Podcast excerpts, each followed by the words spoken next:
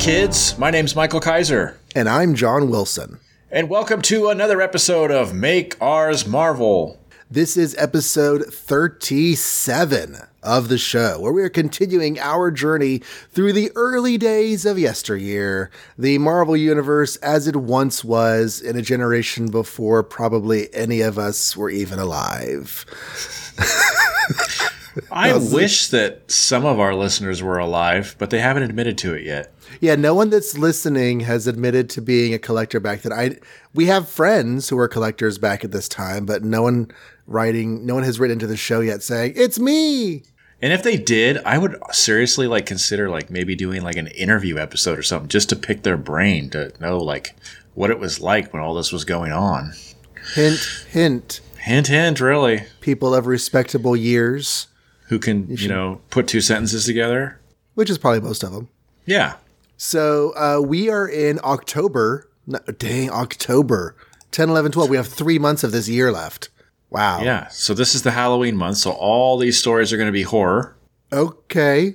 No, no, no. I don't think that's how they, they rolled back then. I don't, you don't think that's how that works, but no. I was going to go with it if you were going somewhere.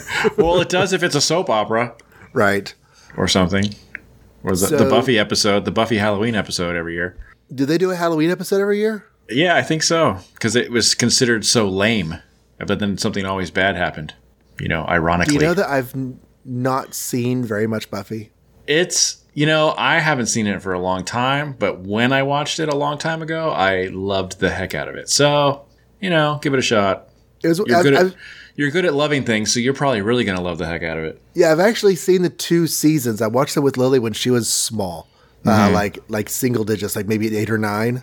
Um, it, it gets better. It's like T N G, you know, like the first couple seasons is like, oh, okay, interesting. But yeah, it really starts gelling.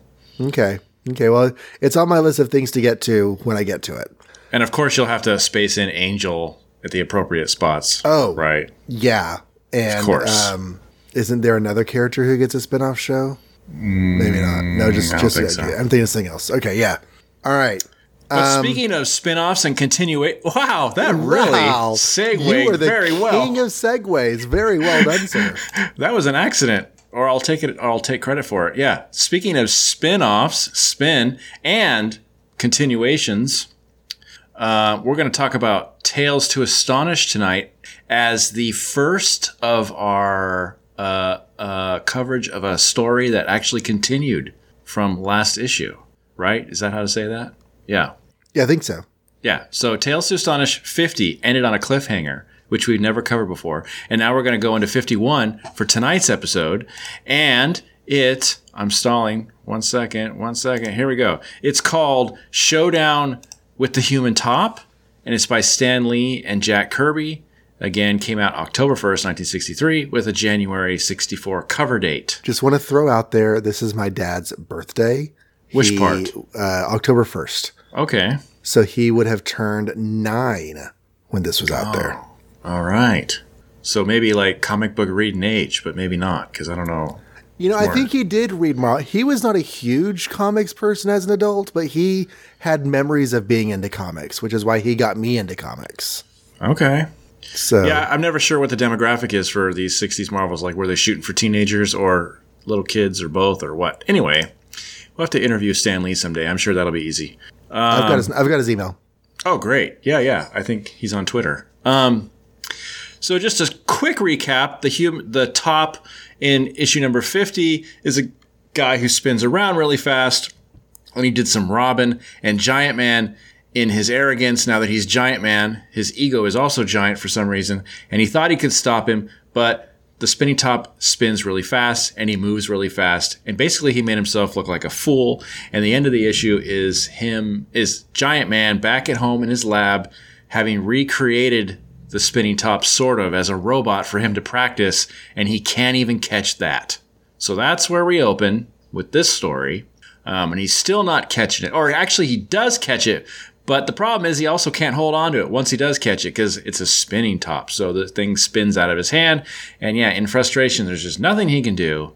Um, he and Jan like mull over being failures, I guess, or him being a failure. Meanwhile, the spinning top very, very happy with himself, comes up with a new plan. He finds a an abandoned, like, tugboat that's all rotten and full of nobody, and he throws a stick of dynamite on it and blows it up with the idea that works, that, you know, the entire town, or at least the precinct, will come running to this big explosion, not knowing it's an abandoned tugboat. They'll have no idea what it is. You'll see a big ball of fire. So the police and the fire trucks and the ambulances all go running over there and pretty much leave the city abandoned for the top um, to steal what we'll eventually learn is like some sort of like city defense plans or something like that. Um, but as he's a, as he after he steals them on his way out, he's confronted by Giant Man and the Wasp, because they watched the whole thing on television and weren't fooled for a minute. They knew it was a decoy. So they go after uh, the top. But once again, same problem. Giant Man can't catch him. The Wasp, with the aid of the police, almost catches him. She gets a lot closer, but he still gets away. Um, but it turns out, as excited as he is about sealing these plans, it turns out uh, Giant Man and the Wasp go back to the government building, and they're like, uh, yeah, those plans are outdated, so they're kind of worthless, and, you know, who cares if he stole them? But Giant Man's like, hey, you know, back when I was Ant-Man, I used to have to come up with ways to beat bad guys, not just use my awesome, amazing strength and ego. So I'm going to do that. Let's pretend the plans are real, and let's let him try and sell them to the Russians. So they do that. And once he makes the sale, they arrest the Russians, but not before the Russians and the Human Top come up with coordinates for where the Top should meet them. So the Top doesn't know they've been arrested, but they have. So the Top shows up at this, you know, whatever, the street, and he's met instead by, instead of by the Russians, he's met by Giant Man, who once again tries to capture him. And once again, the Top goes, bwahaha, I'm too fast. But this time, as he tries to escape, he hits a barrier. So that was unexpected, but that's okay. I'll just one eighty and go the other way. There's another barrier and another barrier and another barrier. And it turns out they've like barricaded the entire block so that he can't get away this time. And then Giant Man simply climbs up a building and kind of waits for the Human Top to spin out of control trying to escape until he tires himself out, can't spin anymore. And then Giant Man pretty much does like this W W E wrestling jump off the corners of the ring thing and like slams on top of him, catches him, turns him over, and uh yeah, our two-parter is complete. Bad guy caught. All right. Yeah. So at least I was, think that's what happened. Yeah. Yeah. That, that, that's basically it. This was like a giant action fest. Yeah. Pretty much. That I really feel like didn't need its own part of the story. Didn't need a two-parter. Like, it pretty much was the same thing twice. Well, all the drama of the story is in the first issue. There's not really anything added to the drama. There's not really anything new. It's just like going after the top, just going to mm-hmm. go until until we catch him.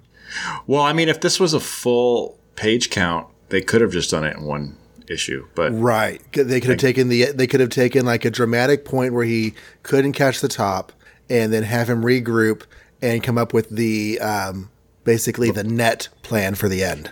Uh-huh. Yeah, so I feel like it's only a two-parter because because they uh, you know, only have half a book to deal to work with. Right. So they had to pad oh, wow. out the other half to make it a full mm. half. But otherwise, yeah. I I don't have much to say. I mean, like, the fight is just kind of the same. I liked the part where Giant Man arrests the uh, the Russians. I thought that was visually really fun. Like, he just he pokes out of one window, reaches over, grabs him from the in the other room, and that was neat. But uh, otherwise, it's more just the spinning top not being caught. Yeah, I think I ha- I saw like three small moments that stood out to me. There was one at the beginning whenever he can't do the, the top. Page two, Jan says, maybe this would be a good time to get out of the superhero business and take up a new hobby, mm-hmm. like whispering sweet nothings into my shell-like ear. And I was like, okay, Jan, rip superheroing. I guess you had a good run. Let's go make out. ah, Jan is becoming less interesting all of a sudden. Honestly?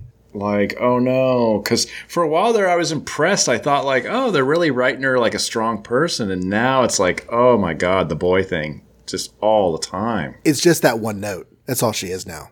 And although she did really almost catch the top over Giant Man with the whole hydrant thing and the police coordinating the police and all that stuff. So that's true. she's, she is showing herself to be the better person of this team. Yeah. But then she's in a room full of government agents, and all she can think about is, it's so great to be in a room full of men. Like, she's mm-hmm. not even saying that out loud to be ironic or funny. She's just thinking it to herself. So that's yes. her inner self. Which, I can value that side of a person's personality, mm-hmm. but it's the note that they play with her so often. I know. It's kind of like nineties Superboy is always coming on to women. Always. Yeah. Well, and at least just, in that case, he was like eleven, so it's okay. Yeah, yeah. Kind of. Yeah. Anyway. Um, we get our first use of the nickname High Pockets. Really? Yeah. That's cool. That escaped me. Who said that? Uh, the kids on page four. Okay, great. Whenever they're going to interview Jan and Hank. Oh. And they decide to just interview Jan anyway because she's the woman and they're all, you know, hormone dogs. Yeah. I skipped all over that because it's sort of inconsequential, but it is kind of crazy that the Giant Man fan club knows where Giant Man lives. Yeah. Yeah, because it's his residence, right? But then no, again, he, he exploded out of his residence like two issues ago. So this is his gym lab. It's oh. uh, captioned on the previous page. Meanwhile, in Giant Man's gym lab. Well, I assumed his gym lab was part of his house, but I guess this is too big to be in a house. Yeah. Wow, he must make money. Somehow, some way. Mm-hmm. I, it's not through science because Reed Richards steals all of his patents. Well, maybe Reed Richards pays him to be quiet. I don't know. Hush money. Yeah. Um, Jan did comment that, you know, she got her run in her leotard. So I, I while it at one side, it seems like a stereotypical woman thing to say. Mm-hmm. On the other side, calling out the impracticalities of superhero costumes made me laugh. Yeah. Yeah. So that was pretty cool. And, um, all right, so I have a question for you, Mike. Huh. The Human Top, on the bottom of page nine, it was simple for me to take these civil defense plans from the federal building. The mm-hmm. commies are sure to offer a big price for this scrap of paper. And I'm just I'm just curious, um, how do you sell stuff to the commies? God knows. I have no like idea. Like, if you're just, right? If you're just hey, hanging out in New York. Did you ever see York, that movie? Which one? Uh, the Coen Brothers movie where they're trying to sell information to the Russians? No. And it goes really bad because nobody can figure out how to do it or no, what they is that have. A movie? Yeah. Oh, what's it called? I don't know. Hold on, Coen Brothers. I'm googling right now desperately before someone tells me on Twitter. Oh, Burn After Reading. I need to see more Coen Brothers movies. They like discover these plans that they think are secret plans, but it's really just some guy's diary or something. And they're like, we could, because she needs money for plastic surgery. So she's like, I could sell these to the Russian embassy, and it, like it just goes all all wrong. Okay, okay, but it's hilarious in a dark way. It's hilarious. Well, that's fun. I'll have to check that out. But, but yeah, yeah, I wouldn't know how to either. Like, go to a seedy bar and ask. I guess I don't know. Yeah, I mean, if you have cool stuff that you want to, that, that you know, commies want cool stuff. So if you had cool stuff that commies might want, what what would you do? I don't know. Mm. Um, but yeah, there's some cool art with Giant Man up against small scale backgrounds, or him like, you know, every like several people in the room looking normal and he's just like bigger than everyone. Uh-huh. Close ups thinking, on his face to convey his size. I, I was wondering about that. Like, does he have to be giant all the time? He can't go to a room and hang out and just be normal? He's on brand. We we, we know that from his Ant-Man days. He's all yeah, yeah. about the brand. That's a good point. Even as Ant-Man, he always hung out. Uh-huh. He's tiny, yeah. But it's it's not a great issue because Wasp is really boy crazy. And we were just in, in it again, in episode twenty-four today, which is that Colossus issue, which Colossus and the aliens were not a great concept, but the Wasp was fantastic in that issue. And I yeah. even said in that issue, after H E. Huntley stopped scripting, I wonder if the Wasp is going to lose some of her awesomeness. And it's possible that she has done. Like, the thing is, the Wasp is, you know, quote unquote girly, and that's okay. Mm-hmm.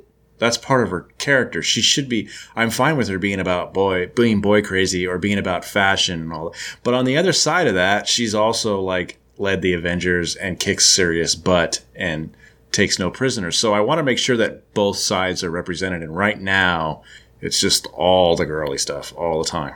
She's yeah. not really doing yeah. anything cool. In Avengers, she's done nothing cool in Avengers so far. I Do can't you, remember. Yeah. No, she's she's done a, a, not a lot, but she's, she's mm-hmm. she was more present in issue two than she was in issue one. But yeah, if she were doing more of the superhero stuff or if she were talking about other things in addition to dreaming over men, mm-hmm. we would just get a more rounded character. And, you know, these are things we have seen her do. Yeah, she started out pretty tough, like where they went to like the issue or the episode we just released where they go to fight the Cyclops. She's telling um, Hank that she doesn't want to be on vacation. She wants action. Mm-hmm. You know, he's the one who's like, no, I don't want to investigate because we're here in Greece and let's just have a good time. She's like, heck no, put on your outfit. Let's go. That's good stuff. But she's not doing that anymore. No. So I, I, I I miss the Wasp is really what it comes yeah. down to. Yeah, yeah. But speaking of the Wasp, we had a backup Uh-oh. story in this. Boy. Yeah, we do. And I think this is like the first time I've had to summarize a backup story, so that's weird. You can but, probably uh, do it in like thirty seconds. Yeah, it's called Somewhere Waits a Wabbo! Exclamation point. By Stan Lee, Larry Lieber. Art by Larry Lieber. Inking by G. Bell, whoever that is. George. Um, George Bell. Okay. So apparently the Wasp, in her awesomeness, goes to veterans hospitals and hangs out as a superhero, tells them stories, likes to flirt with the boys. They love to flirt with her because she's so gorgeous and stuff, and they're army men, I guess. So that's what she's going to do. She's going to tell them a story, which is what this story is about. It's about a dude named Rack Morgan. It takes place in the future, and he's like a smuggler, Han Solo-y guy, except he's kind of evil because he takes shortcuts that aren't good for anybody. Like, literally, he takes shortcuts in his space rocket that endanger people's lives and stuff, and he'll like take people's um you know uh jobs or whatever by like drugging them and making them pass out from drink, like pretending to be their friend and then knocking them out with a drink or something and then stealing all their loot. So he's a bad guy essentially. And anyway, one day he's flying around being bad and like this meteor Flying around in space, I should add. This meteor uh, shower thing or something is about to hit him. So he gets lower towards this planet. And then he realizes it's this planet that, you know, um, Earth or the, you know, whatever the human population is now has deemed like um, illegal to visit because of the Telosians. No, no, I just made that up. Because mm-hmm. uh, uh, he doesn't know why. You just can't go. So he scoops down lower to avoid the meteors, and he sees that there's all these like big, huge gold boulders essentially, and he comes to the idea that, well, it must be illegal to visit here because they don't want anybody else to get this loot. So I'm going to land and I'm going to steal it. And he magically picks up this huge boulder of gold that should weigh billions of pounds, but he picks it up and he puts it in his spaceship and he takes off. And as he's flying away, the gold changes into an evil green big ferocious monster-looking thing, and the thing says, "We're not gold. We're evil, gross, green monsters who eat humans. And how we get you to come close to us is we turn into that which you want most, and you wanted gold." And then, like, the guy screams off page because the story's over. He got eaten, and he got what he deserved. And the veterans are all like, "Yay, Wasp! You're so beautiful. Tell us another story." And she's like, "Another time, boys," and shrinks and flies away. Yep. The end. Yep. So, so, you know, whatever. There aren't very many of these, but there are just a small a, a small number of them. Uh-huh. Uh, it's basically the usual stories they do in the backups, but with a framing piece that ties it into the superheroes. Which is an interesting idea, I guess. Yeah. Um, I like that the Wasp goes around being superhero-y in a charitable nature. Mm-hmm. That's cool. That's all I really got out of it, though. Yeah. Yeah. Uh, I mean, it, it's just one of those like sixties sci-fis with a twist stories, I guess. Someone forgot to tell Larry Lieber about the point on Wasp's head. She's uh-huh. not wearing she's not wearing her, you know, little steeple thing. Maybe that only appears when she shrinks. That doesn't make any sense. No. She does shrink at the end. It doesn't have it. Oh, yeah, um, you're right. The very f- first page of the story, the last panel, picture a mercenary space pilot. His name is Rack Morgan, and for money, he would do anything or anyone. I saw that. And I don't think that "do anyone" meant the same thing in sixty-three. I think, it, it, I think it meant kill them. But yeah, yeah, yeah. So um, that came out weird. If he's a typical space pilot, you know, personality, probably both meanings of the word are ingrained. Mm-hmm. Yeah. And then, yeah, uh, there's a lot of objectification of Jan, uh, especially on the last page. And mm-hmm. yay. Uh, it's like, what story with a doll like that in front of you? Who can even listen? So, yeah, let's, let's completely devalue everything the woman had to say for the last twenty minutes because you can't keep your hormones under control. Yeah, but that rings true. It does ring true. It's just so that didn't really bother me. I mean, you know, you can't write that now, I guess, but I could definitely see guys talking like that to Jan, especially Army veterans who are in a hospital bored out of their mind. Especially Sur- since since Jan's just left the room, uh, yeah. or or, they, or she's disappeared. They think she might have left the room, so guys tend to be a bit more coarse about women whenever there are no, no women around. And I guarantee you, Jan was flirty back. Like, we just didn't have enough panels for it. Yeah, yeah. All right. Well, that was Tales to Astonish. That was fast. Yeah. Well, there wasn't a lot going on. Journey into Mystery ninety-nine. It's our last two-digit issue of this comic. Does it go to one hundred? Yeah, it doesn't change over like everything else, huh? Like Iron Man and or Tales of Suspense did, I guess. Yeah, Keeps I mean, those, those will get to one hundred eventually, but they're not there yet. I mean, no, just... they don't. They change to different titles, don't they? Oh, yeah. Yeah, yeah, yeah, yeah, yeah. Um, Journey into Mystery does turn into Thor, but it doesn't do so till one twenty-six. Okay, so an odd number. Weird. Yeah. one twenty-five is either the first issue of Thor or the last issue of Journey into Mystery, and I always forget which one. Mm, I don't know either. But we'll find out. one twenty-five is definitely at the border. Okay, so the mighty Thor meets the most dramatic super foe of the year. More dramatic than Doctor Octopus. More dramatic than the Sandman. It's the mysterious Mister Hyde. Yeah. Okay, well, I mean, we...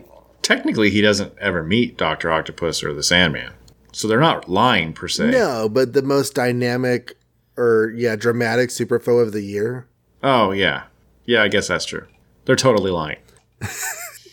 I have to talk about this cover because this is a hilarious cover. Like, sets it up and tears him down. Thor.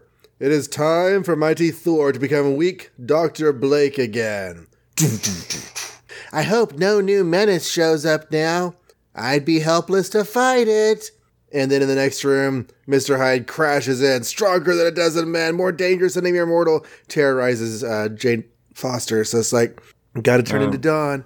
I hope nothing bad happens. Bad stuff happens. Um, can we just stop doing this podcast and turn it into a uh, radio drama? Because that'd be so much more fun. Um. Okay.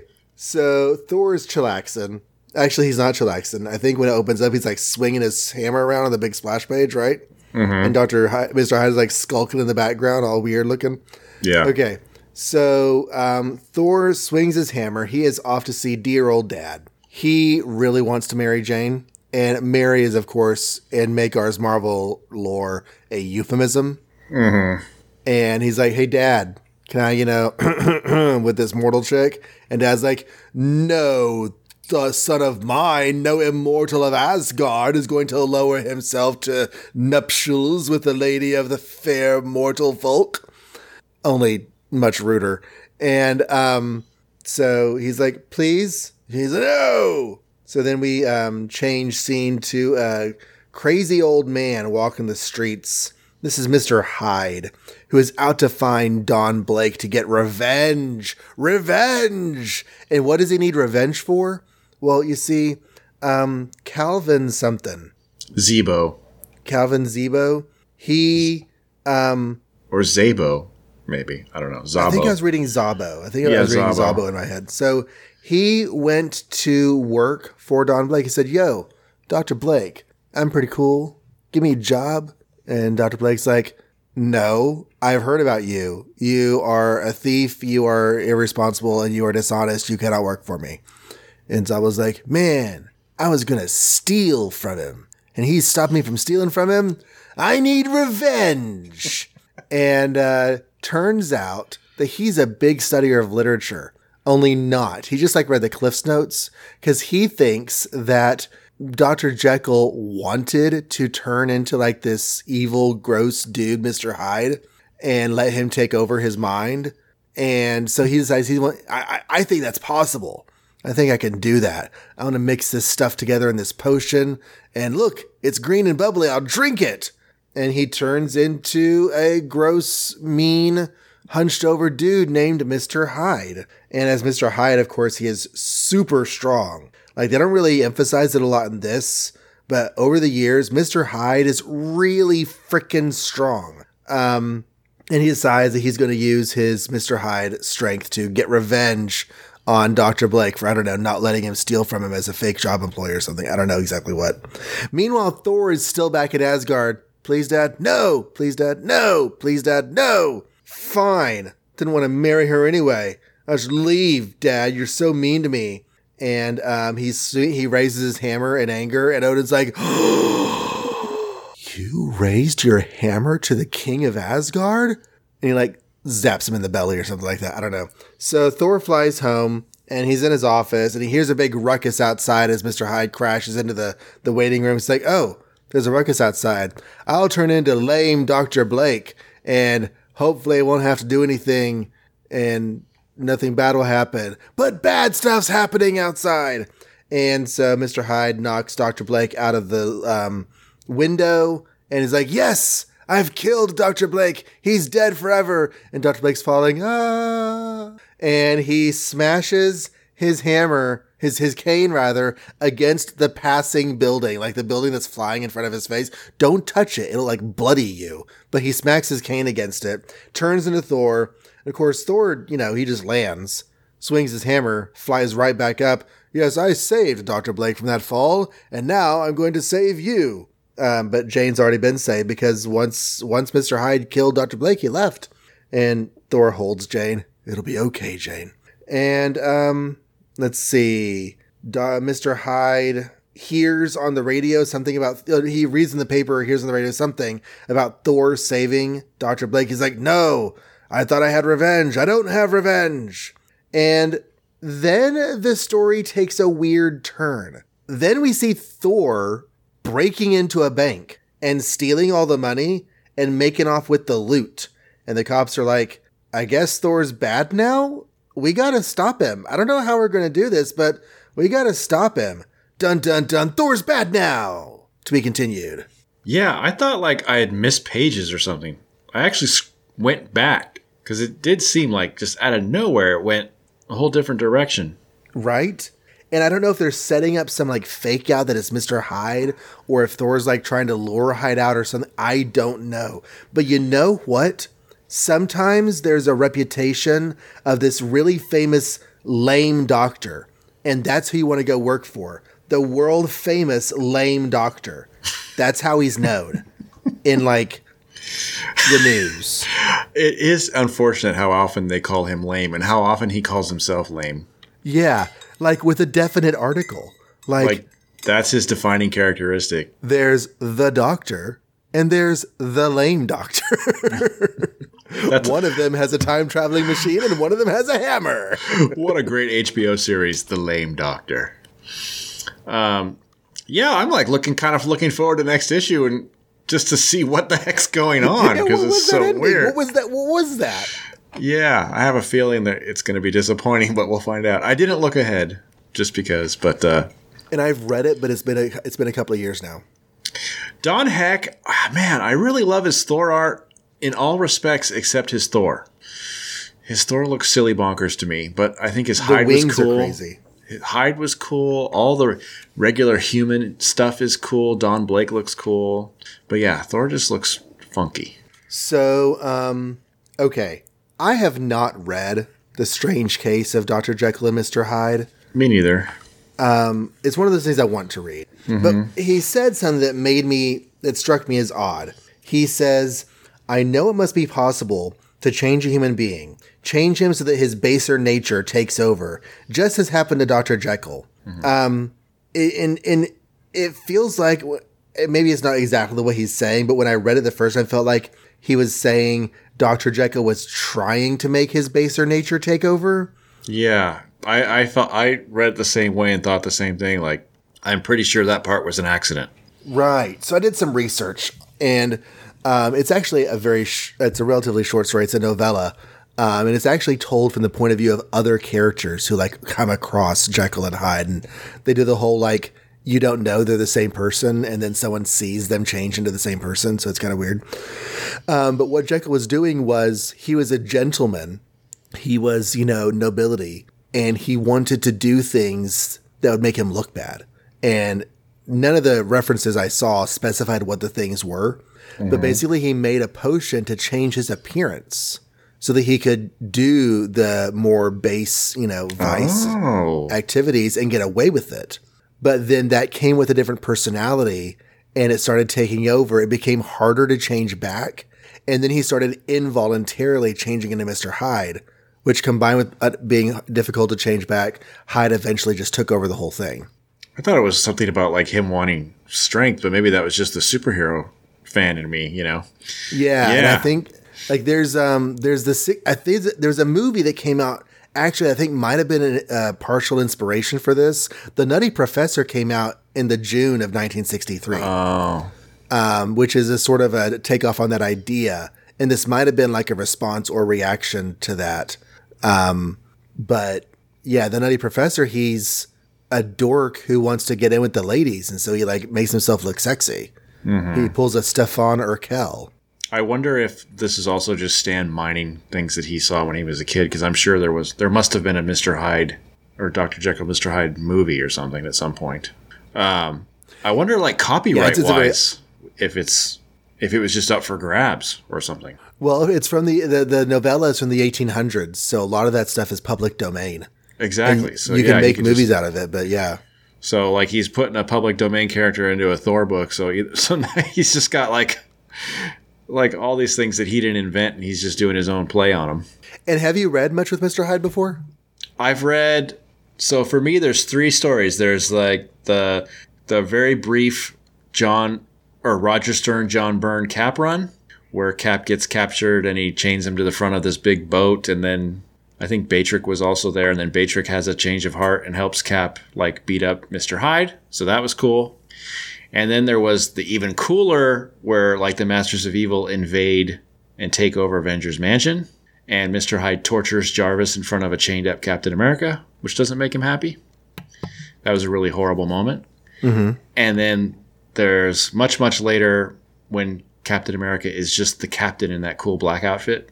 Oh, yeah. Um, Mister Hyde and a bunch of other people like Titania or whatever escape from uh, this prison that we can't seem to remember the name of. And uh, Cap pays him back for torturing Jarvis by like beating the crud out of him. So that's okay. All I know about Mister Hyde, really. All Cap stuff. And I guess he kind of stayed in like the Cap and Avengers realm because I had never heard of him. Uh, My first experience with really? Mister Hyde was this comic, yeah. Oh, wow. I didn't even – I don't think I realized he was a Thor villain first. Yeah. I mean, I, I didn't either because I didn't have any context for him. But when I was reading through early Marvels, you know, at some point in the late two thousands, early twenty tens, I, I did a lot of early Marvel reading just because it was there and I found out you could. Um, so I read this story and I was like, oh, my gosh, Mister Hyde was actually a comic books character. But then I, I, I was thinking as I was reading this one – this is just the first. Mm-hmm. Then he goes and grabs Dracula. He grabs Werewolf, and he, um, oh, you know, here yeah. he turns several horror movie characters into comic book characters. Yeah, but sadly, like you pointed out, like his motivation is really silly. Yeah, yeah. Calvin Zabo. Yeah, he just he wants to steal from from his boss, and his boss is like, "No, I've heard of you. I'm not going to let you pretend to work for me and then steal for me." And he's like, revenge. Yeah. Where he should have just been like, well, you're not wrong. Yeah. That's a fair cop. I want to move on to the next schmo, see if I can get somebody else. So when I was a kid, like I thought it'd be really cool. I'm going to invent the greatest ant pesticide ever. And I took four oh nine and like Windex, and I put them in the thing, and I mixed them together. And I was an awesome scientist, and I poured it on ants, and I don't even think they died. But uh, yeah, I never turned into Mister Hyde. It doesn't really work like so easily, like it seems to do in Marvel Universe, where just like all these people are geniuses somehow. Yeah, he yeah, like just... why, this guy who steals from doctors can also is like able to make this scientific formula that turns him into someone who can lift a bus. It just happens. It just happens. Yeah. I don't know. Like, there's too many smart people in Marvel or something.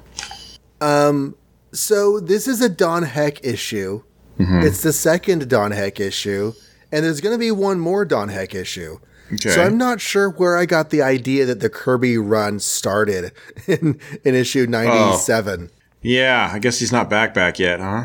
No, he had a ninety. He had issue ninety-seven, and he is doing the backups. But he's not back back until one hundred one. And so one hundred one you, forward, that is definitely the Kirby run. What do you think of this idea that Odin's like, you know, if you can prove that Jane's worthy of immortality, then I'll make her a goddess and Then you guys can hook up. Okay, you know what I thought about? What? How they're using the idea of worthy for the first time in any real way. Oh. And it's not about Thor.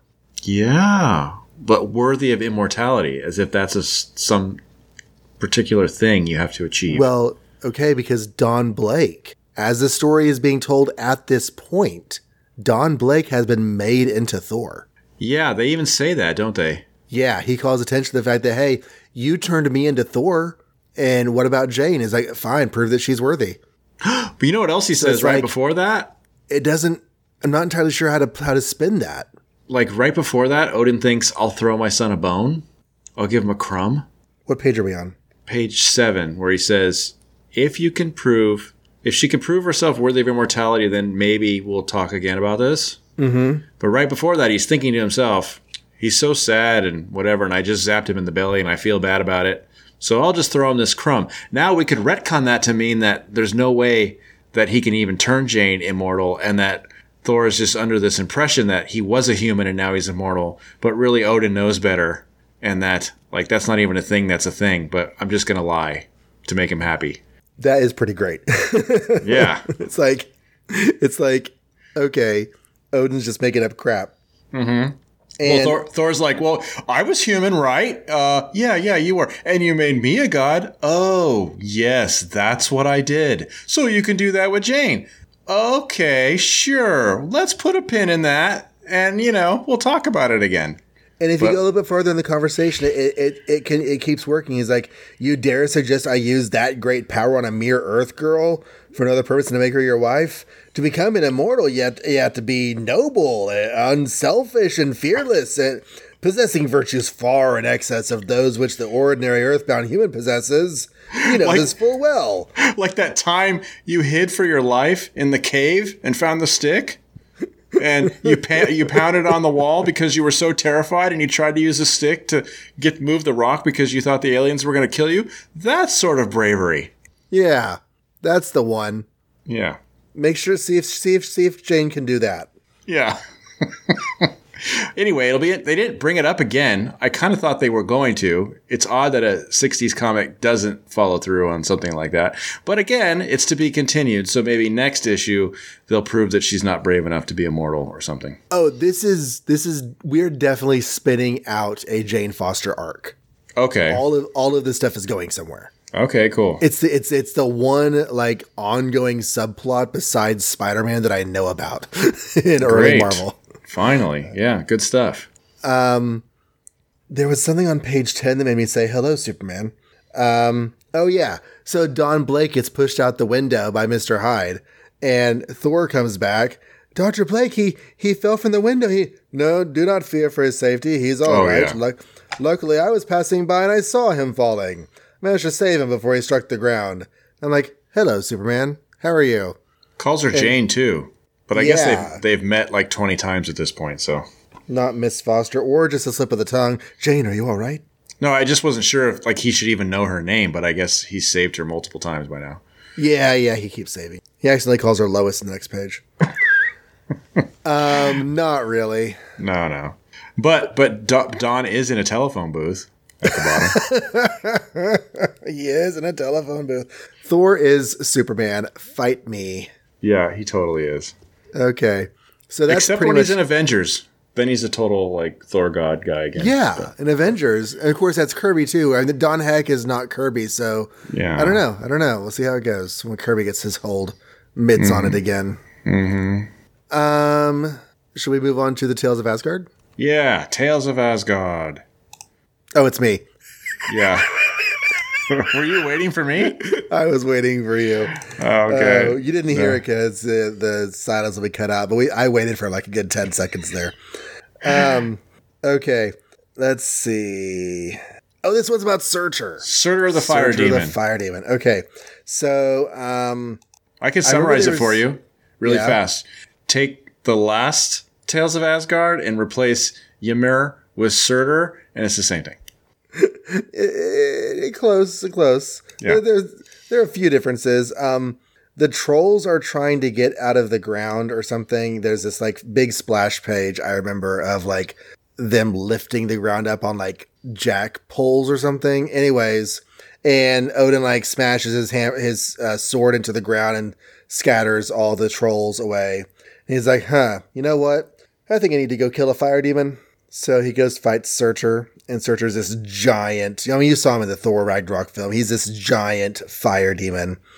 And there are these badass panels of him reaching his hand out, and the fingers of his hand turn into serpents and go after Odin. Odin strikes him back, and he even like um, pulls ice out of space or something. Huge chunks of ice to like squelch the fire demon. And the fire demon's like, oh no, ice, I can't stand it. So he he um leaves the lake of fire and, and runs down to Earth and hides inside the Earth or something. Or maybe, yeah, Odin traps him inside the Earth, sticks his sword into the ground, and starts spinning it like so fast or so hard that it makes the entire world spin, which is why the world spins to this very day, children. And Surtur is trapped in the inside of the world. The end. Oh, no, no, no. Surtur, in hopes or in bribery to like get Odin to let him free, sends Odin a winged horse. And Odin's like, cool winged horse. Rotten hell, Surtur. And that's the end. See, kids, Earth is not flat. Right? There's, There's a proof. Fire demon living in the center of the ball. There's proof right there. God, these stories are so random. Like... And then he gives them a Pegasus. No explanation or anything. Because a Pegasus and a big fire demon, that seems relatable somehow. Mm-hmm. Like, of course, a big fire demon could just generate a Pegasus to give while he's stuck in prison. Makes perfect sense. The weird thing is, is that it feels like a myth. Oh, yeah. It feels like the, and then this happened, and then this happened. And then the randomness of, you know, sending a winged horse as a gift. Mm-hmm. That feels like a mythology story. So the question is, is it a mythology story?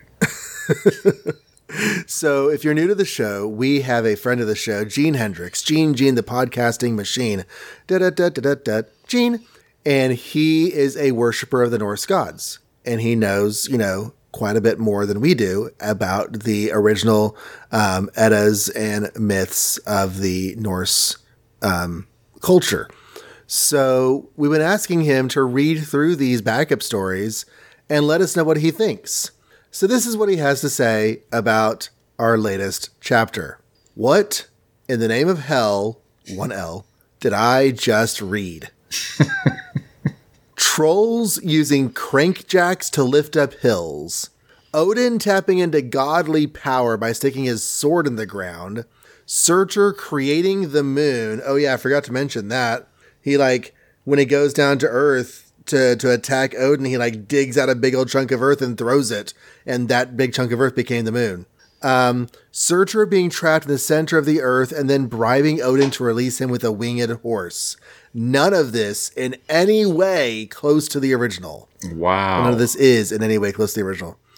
Um, first of all, trolls just ain't that bright.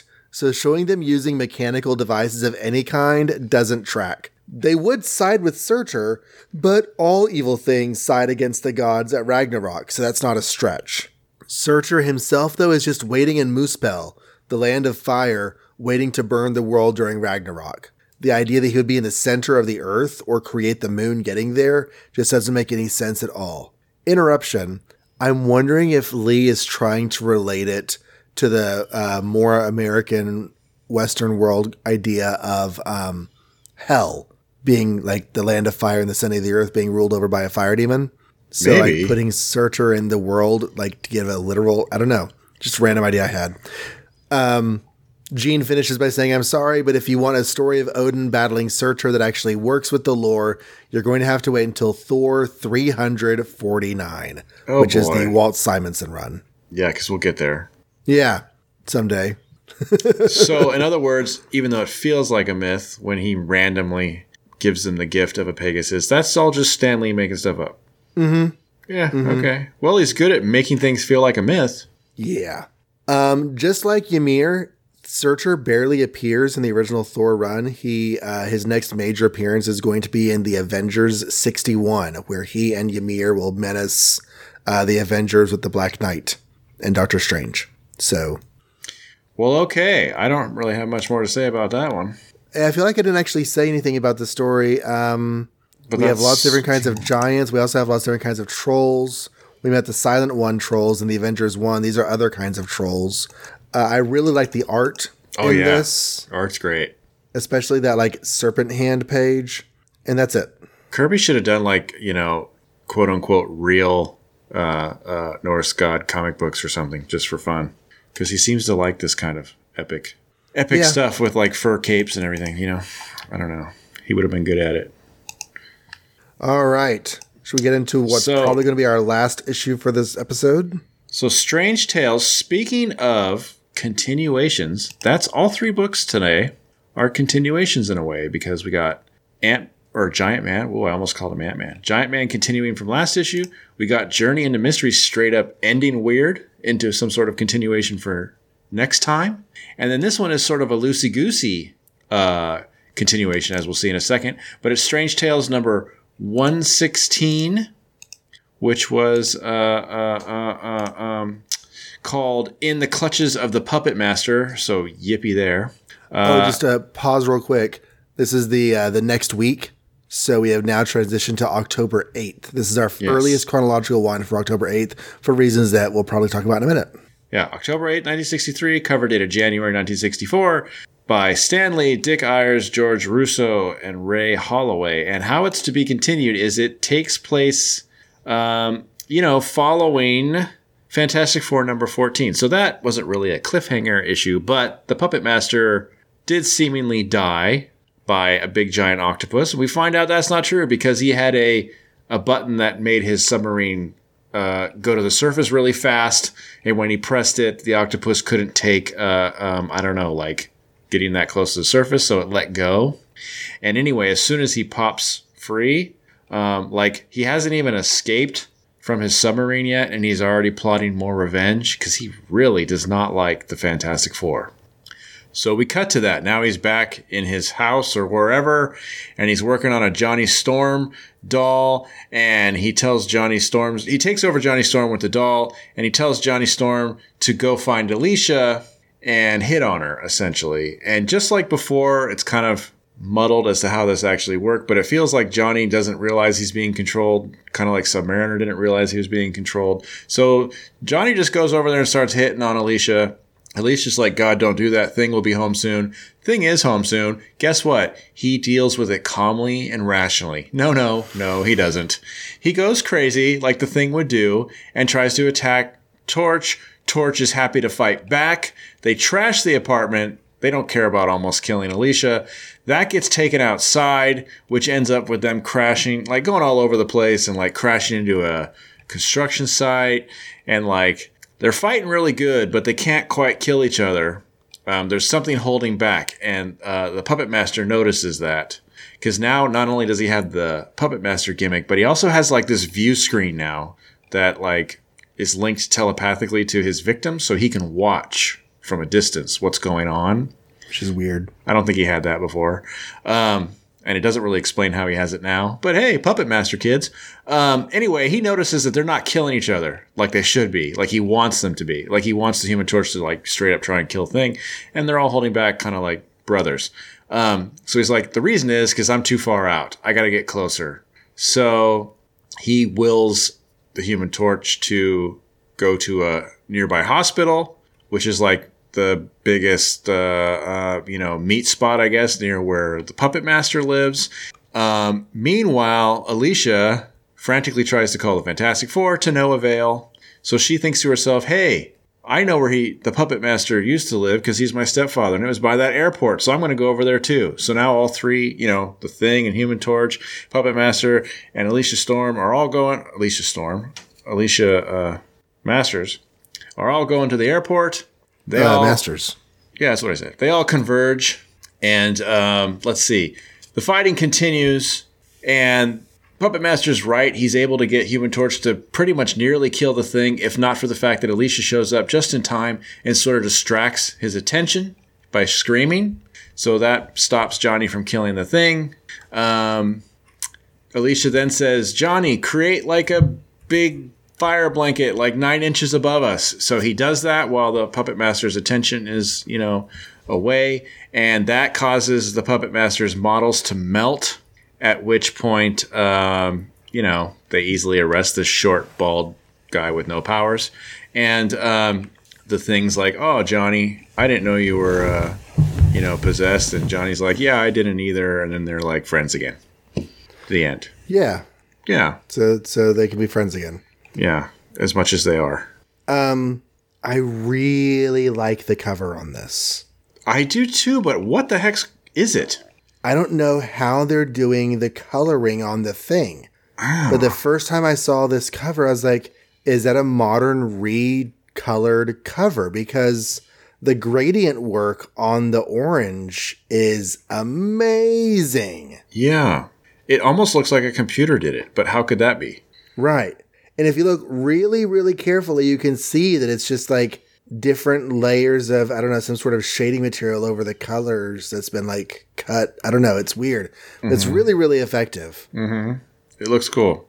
And I don't know if you mentioned, did you mention it? Because I was uh, getting my notes over from my iPad onto my computer, um, that this picks up straight from the previous Strange Tales issue. It, um, uh, no, I did not. Where, how do we, oh, because he's like flying around saying he just fought the Sandman. No, I didn't yeah. mention that. So yeah, two, so it, two continuations, right? A loosey-goosey continuation from the Puppet Master story, but also a direct continuation from the previous uh, Strange Tales issue. He flew from the Sandman fight literally to this. Yeah. So um, the Puppet Master in this, Dick Ayers' Puppet Master, does not look like Kirby's Puppet Master, but Kirby's Puppet Master was very creepy, and Dick Ayers' Puppet Master is also very creepy. Yeah, I mean, they had the same elements, but I think Kirby's Puppet Master was a little more boyish looking or something. Mm-hmm. Like a like this perpetually young doll looking thing, and like this guy looks like just an old creepy guy with thick eyebrows. And a weird mouth. And a weird mouth, yeah. So it is a little bit different, but uh, I love how the blind woman who would have spent a lot of time memorizing her apartment. Mm-hmm. Gets her home trashed by her boyfriend. Yeah. Just trashes yeah. her apartment. Just destroys Thing, everything. Thing really, I mean, I don't know if he'll ever learn, but Thing really needs to, like, count to ten once in a while. You know what I mean? Like, is he really thinking that Johnny's trying to steal his girlfriend? Like, there's no other possibility that something's going on, that he doesn't understand something. It's going to be hard to count to ten with only four fingers on each hand. Count to eight, then. That's fine. Or in this case, he has three fingers, it looks like. Well, hmm. three fingers and a thumb. Oh, yeah, yeah. Um, yeah, I mean, it's one. It's just one big fight, really. It is. It really is. And it was a little bit disappointing in that regard. Mm-hmm. But it's just one. And I wonder if that was part of the idea, because it says in a footnote that this story is actually suggested by readers. Okay. Uh, Tommy and Jimmy Goodkind in Hewlett Harbor, New York, suggested this story idea. So I don't know. oh, if yeah. Like, I saw that. That was kind of neat. Yeah. Just, just have them fight, and they can fight over Alicia, which is weird because they're going to be fighting over Alicia again down the road. Like, yes. Johnny marries her. Yeah. um, I didn't put in my, I didn't say in my synopsis either, but I like that Alicia once again can kind of tell. I don't know if it's extrasensory or just from her being used to being around her evil stepfather, but like when someone's possessed by the Puppet Master, their voice is different. Mm-hmm. She said the same thing about Submariner. So I don't know if they're trying to just say like uh, she's got powers or something, but I think it's just more like she's used to hearing it. Right. Um, a little per- uh, on a, like a story structure note, page seven has like four dramatic panels where Thing and Torch are falling, mm-hmm. Alicia's trying to make a phone call for help, Susan and Mister Fantastic are going out, so they're ignoring the phone, and Puppet Master's like, everything's going perfectly, my revenge will be complete, the Fantastic Four will be no more! You turn the page, and you get a really big splash image mm-hmm. with a band left blank from art at the top, like it was going to be story title chapter two, or part two. And then they just didn't do that. But it feels like the artist is putting in a part one, part two structure into his art. Are you saying that your red on the top has no words in it? No, I'm saying oh. that like when he drew it, he left a blank space up there. Oh, I see. Yeah, yeah. Stan- Stanley then had to fill in with a very verbose caption. Yeah, that very easily could have done that. They maybe should have done that. That would have been cool. Yeah, but they left behind that the whole parts thing quite a yeah. while back now. They don't have to be so religious about it. No, no, they don't. And um, yeah, she makes the connection that that's the Puppet Master. Her Puppet Master father is not dead, which I think if anyone else had made that connection, I would have questioned it a lot more. But Alicia knows her stepfather, so you're right. It kind of mm-hmm. makes sense that she would guess it. Mm-hmm. And she prevents the thing from knocking his head off. Because she's compassionate, and even though he's weird and creepy and probably made her do horrible things, she still doesn't want him to die. Mm-hmm. Or maybe she doesn't want Thing to be a murderer. Either way. I don't want Thing to be a murderer either, so I'm with you on that, Alicia. Yeah, yeah, totally. Page twelve. Page twelve. Being in his, uh, the last panel, uh-huh. being in his flaming form, the Torch is able oh. to fly through the jet's innards and hurl himself harmlessly uh, out again the aircraft's exhaust. I know, I read that too. That makes no dang sense. None at all. He's the Human Torch, so he's intangible and can just fly through stuff now? Yeah, he doesn't ah. turn to flame. No, he doesn't. He's not actually made of fire. He is a dude on fire. Yeah. Similarly, not similarly, but another kind of what the F moment is on um, the next page, where they lower the blanket of fire, and mm-hmm. the blanket of fire gets close enough to ignite the clay in the Puppet Master's hand, but not damage or burn anything else. Yeah, there's that. They they they just don't understand fire yet. Still, we're still getting weird fire shenanigans in this in this book. And you'd think we've had fire for a while. We kind of know how it works, right? Like I know how fire works. Yeah, but they haven't known how fire works since the beginning. You know, bulletproof fire and fire missiles and fire ghosts. Maybe and, it's all like uh, like a, a history conspiracy. Maybe we haven't actually had fire that long, and Stan Lee just never worked with it before. I think they just make things up that he can do, and like it's just a little crazy. Like he even uses fire once to like to to try and do the same thing that Reed Richards' scanner was doing. Remember that? Like that's crazy. I can't remember what it was now. They were trying to find yeah, some, yeah, yeah. locate he, somebody. And he, he makes a fire, like, display. Sc- I, I forget what, yeah. Yeah, it's like he's a Green Lantern. Anyway. I feel like they keep trying to permanently end the Puppet Master. Like, this is the third Puppet Master story, and he dies at the end or is permanently removed from being a villain at the end of each one. He falls out the window in the first one. He gets eaten by the octopus in the second one. And he gets his hands burned off in this one. So they keep trying to, like, kill off the Puppet Master. But he also keeps escaping. Yeah, oh, that's what supervillains do. It's like, oh, you just thought that he was in trouble last time. Well, it turns out those weren't really his hands. Those were his fake hands. But, like, this is horrible because it's like the Puppet Master makes his escape while the Thing is getting busy with Alicia. But then, like, in the background, you see Johnny Storm, like, waving goodbye to him practically. Mm-hmm. It's like, you can't catch this guy just walking away? Come on. He's getting away. Stop him. Arrest him. Nah, we're good. It's fine. I got my Alicia to love. Yeah, and, and we got to talk about Ben not being Rock Hudson. So, yeah. All right. But there's two stories in this one, and guess what? All I get right. to do the backup again. Yeah, is this your – this is not your first Doctor Strange story. It's not. I think I did the first one, or maybe the okay. second one. By the way, the last Doctor Strange story we talked about, I forgot uh-huh. to say, it was the first story that didn't have his stupid astral form in it. The origin story? You're right. Because this one has his astral form in it again. So it's called Return to the Nightmare World. Because he's been here once before, kids. Um, and it starts out in the Nightmare World with Nightmare talking to like his minions about like this potion that they're going to use so that people can't wake up. And then he can keep them in his Nightmare World and study how humans work so he could take over the real world. Um, so he does that to like three or four people. And the police and a doctor, a cop and a doctor come to visit Doctor Strange. And they're like, hey, there's these three or four people and we cannot get them to wake up. They've been asleep for days.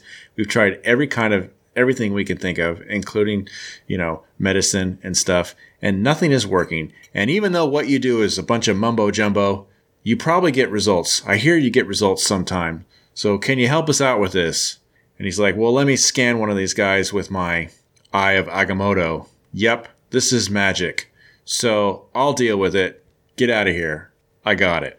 So then he consults a book that's really old that has like all the defenses against the well, the defense against say, the dark arts. I was going to say dark arts, but he likes the dark arts, so I'm not sure what it's defense against. But the good arts, the bad arts, the nightmare arts, I don't know.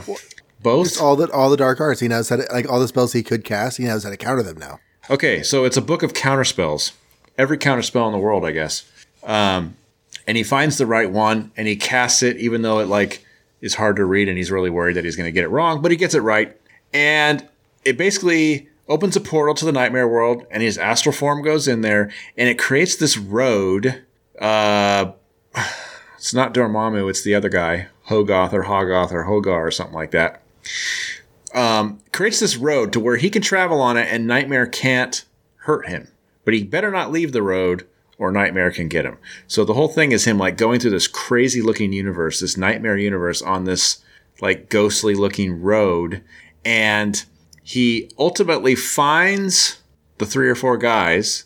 He can see their souls trapped there by Nightmare. And Nightmare's like, yeah, yeah, go ahead. Just go on up your road and get him. If you can get him, you can have him. So he starts to go up. And Nightmare's like, hey, I can't affect you on the road, but I can destroy the road in front of you. And so he does that. But that doesn't really work because um, Doctor Strange pulls his sash off and uses an old Indian rope trick to like turn that into the rest of his bridge. So he connects the sash to his bri- to his road, to the people, and he walks on it and he gets them and he starts leading them back. But uh, uh, uh, I can't remember why, like something distracts him. Oh, he gets caught like, I don't know, he's like not paying attention for some reason, or he's too busy like, oh, I know what he does. He's ushering the guys off the podium, but he himself is standing on the podium and Nightmare can affect the podium. So Nightmare destroys the podium and uh, Doctor Strange falls. He can't grab onto his sash. He lands on the ground. Nightmare approaches him and has like this weird spidery looking demon thing that he's cattle prodding towards Doctor Strange. The spiny beast. The spiny beast. And Doctor Strange is backing away slowly towards this cliff and he's going to die seemingly. But no, the Eye of Agamotto once again saves him. So he makes this bright light which blinds Nightmare temporarily and unfortunately also causes Nightmare to cattle prod the Spidey Beast a little too hard and kills it.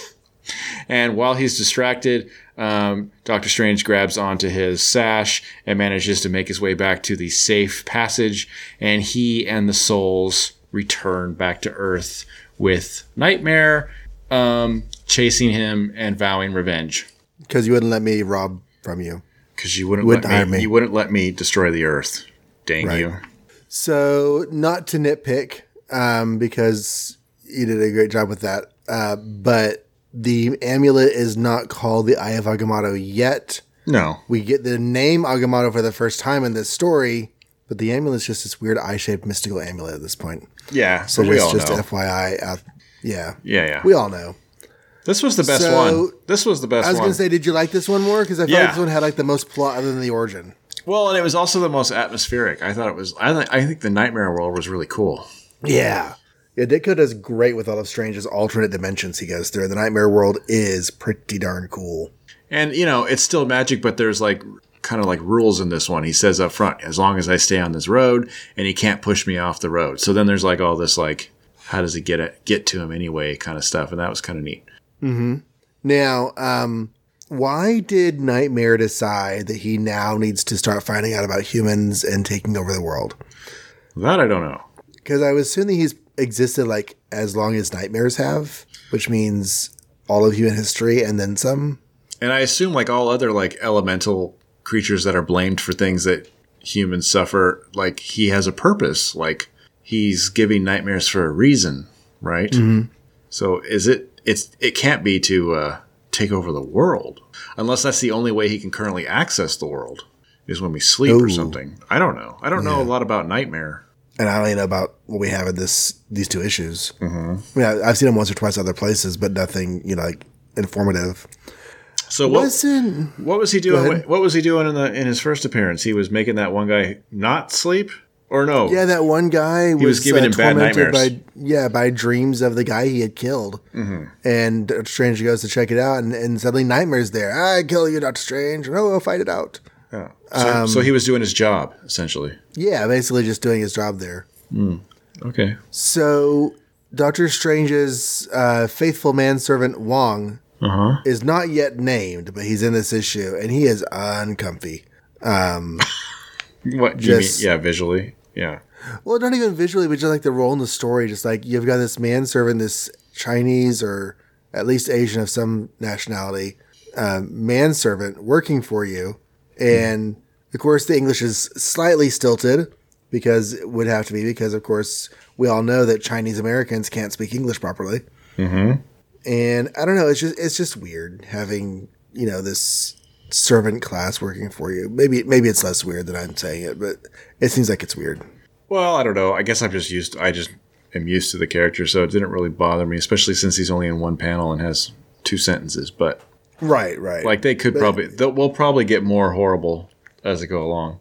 Yeah, it's just part of the whole Doctor Strange dynamic, and we saw it here. Like he's in one of the earlier issues, maybe the first issue.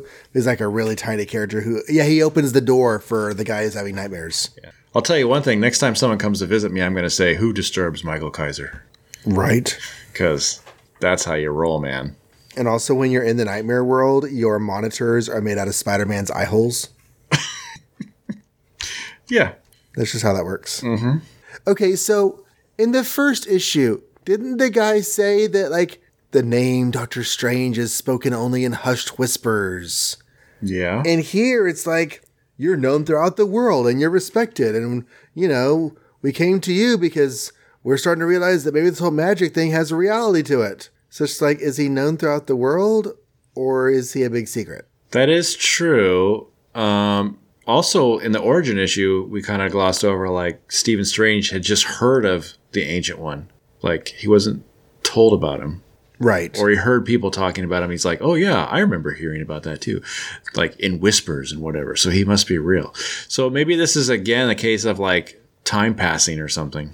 Between issue okay. issue one, because we don't really have they. There's been no crossover, so we don't know like if this takes place in nineteen sixty-five or nineteen ninety-two. I mean, sorry, wow, I'm going by our own time, like nineteen fifty-five or nineteen sixty-three. Right. You know, we have no idea. And Doctor Strange interacts with the rest of the Marvel Universe almost never in these early years, so mm-hmm. it's it's easily. I was trying to read what they actually say. Like, what do they know about him? Um. The police are concerned about the number of people that we have no evidence of a crime. We suspect evil design. Oh, your fame is worldwide. We're turning they to say you I'm, on the chance that a mystic spell may be involved. Your fame is worldwide. So, yeah, they just straight up know him. Yeah. Anyway. Lots of new mystical names in this. We have the Book of the Vishanti. We have another mention of the Dread Dormammu. Even though it's not called his eye, we do get a mention of the all-seeing Agamotto. And the hosts of Hoggoth. And by the way, these hosts are not yet hoary hosts. Well, that's the good. The hoary hosts. Yeah, that's what he says there. The hoary hosts of Hoggoth. Yeah, they seem to be all the things he says all the time. But it, even though I enjoyed this, like you said, I, this is a lot more interesting, and there's definitely a lot more story to it. I enjoyed this more than the other ones we've done so far. I don't actually have a whole lot else to say about it. No, it's just visually very cool. You can really tell that Ditko loves this. Uh, I will. I will say this, Mike. Yeah. Please do not force your spiny beast to chase me. Okay. Can we agree on that? He looks pretty scary. And that might be the end of our issue. I think so. Unless you want Let's to talk see. about one of the other stories, but are there any other stories? Um, There's only two. This, yeah, there are only two in this one because she he's taken up eight pages. There's not enough pages for the story, so they throw in a couple of extra ad pages. Well, that's all you get, kids. Probably the ad pages that would have gone in... Um, Oh, I forget which comic. Okay, so... Fantastic are... Four twenty-two is the ad I have. Yeah. Which we haven't covered yet, but it looks like the Mole Man's coming back. Spoilers. Looking ahead, our next issue of Strange Tales, the eel is back. Okay. That's You, uh, you the, said that the, with a lot the, of excitement. Yeah, sorry. Trying to sound excited. Jerry Siegel's creation of the eel is back. And... um I guess that's it. So where uh, where do we exist on the internet, Mike? We exist as the same place as our name, Make Ours Marvel, but then you put a .com at the end. Uh, it takes you to our page that has all our episodes. You can play them right there on the website, or you can download or subscribe to whatever feed you're interested in, should you be an Android or Apple user. And it also has a contact form where you can write to us to correct all our mistakes or ask us questions. or just comment favorably or negatively on us, or you could write directly to podcast at makeoursmarvel dot com. And I have a couple of the podcasts I have going on right now. Um, I am covering every month over at All the Pouches at Image Comics Podcast, going through the early years of Image Comics. And at Super Silly Sentai, my nine-year-old son and I are doing audio commentary podcast episodes on the first Super Sentai series, Himitsu Sentai Gorenja. Is that like the American um, version of Jason? Jason. Wasn't Jason the Red Ranger who said... Yeah, uh, all the time. Yeah, yeah, yeah, yeah, yeah. The uh, the Japanese version of that, only like twenty years earlier. Oh, I see. Or fifteen years earlier, because uh, the Japanese show that Power Rangers came from actually had fifteen seasons of Power of, of their show before the one that became Power Rangers. Wow. Yeah. So that's fun. That's also at john reads comics dot com. And I want to send some thank you to our Facebook likers. We've had a couple of likes recently, recently as of this recording, Evan Pilchick. And actually, my personal friend, Joseph Rollins, has liked us on Facebook. He's been listening to the show. He's a, uh, a guy I work with at the school I teach in. He's a comic book nerd. He's a really great cosplayer. He does the comic book club at my school. And uh, we've always talked about, you know, the latest hero movies. And he's listening to our show now, and he's really awesome. Liking it. He left us a, a, actually, as of this recording, we probably have already talked about the uh, feedback he left on our Facebook page. So, yeah. Awesome. So, until the Human Top becomes the Wasp's chauffeur, just so he can stalk her, make ours Marvel.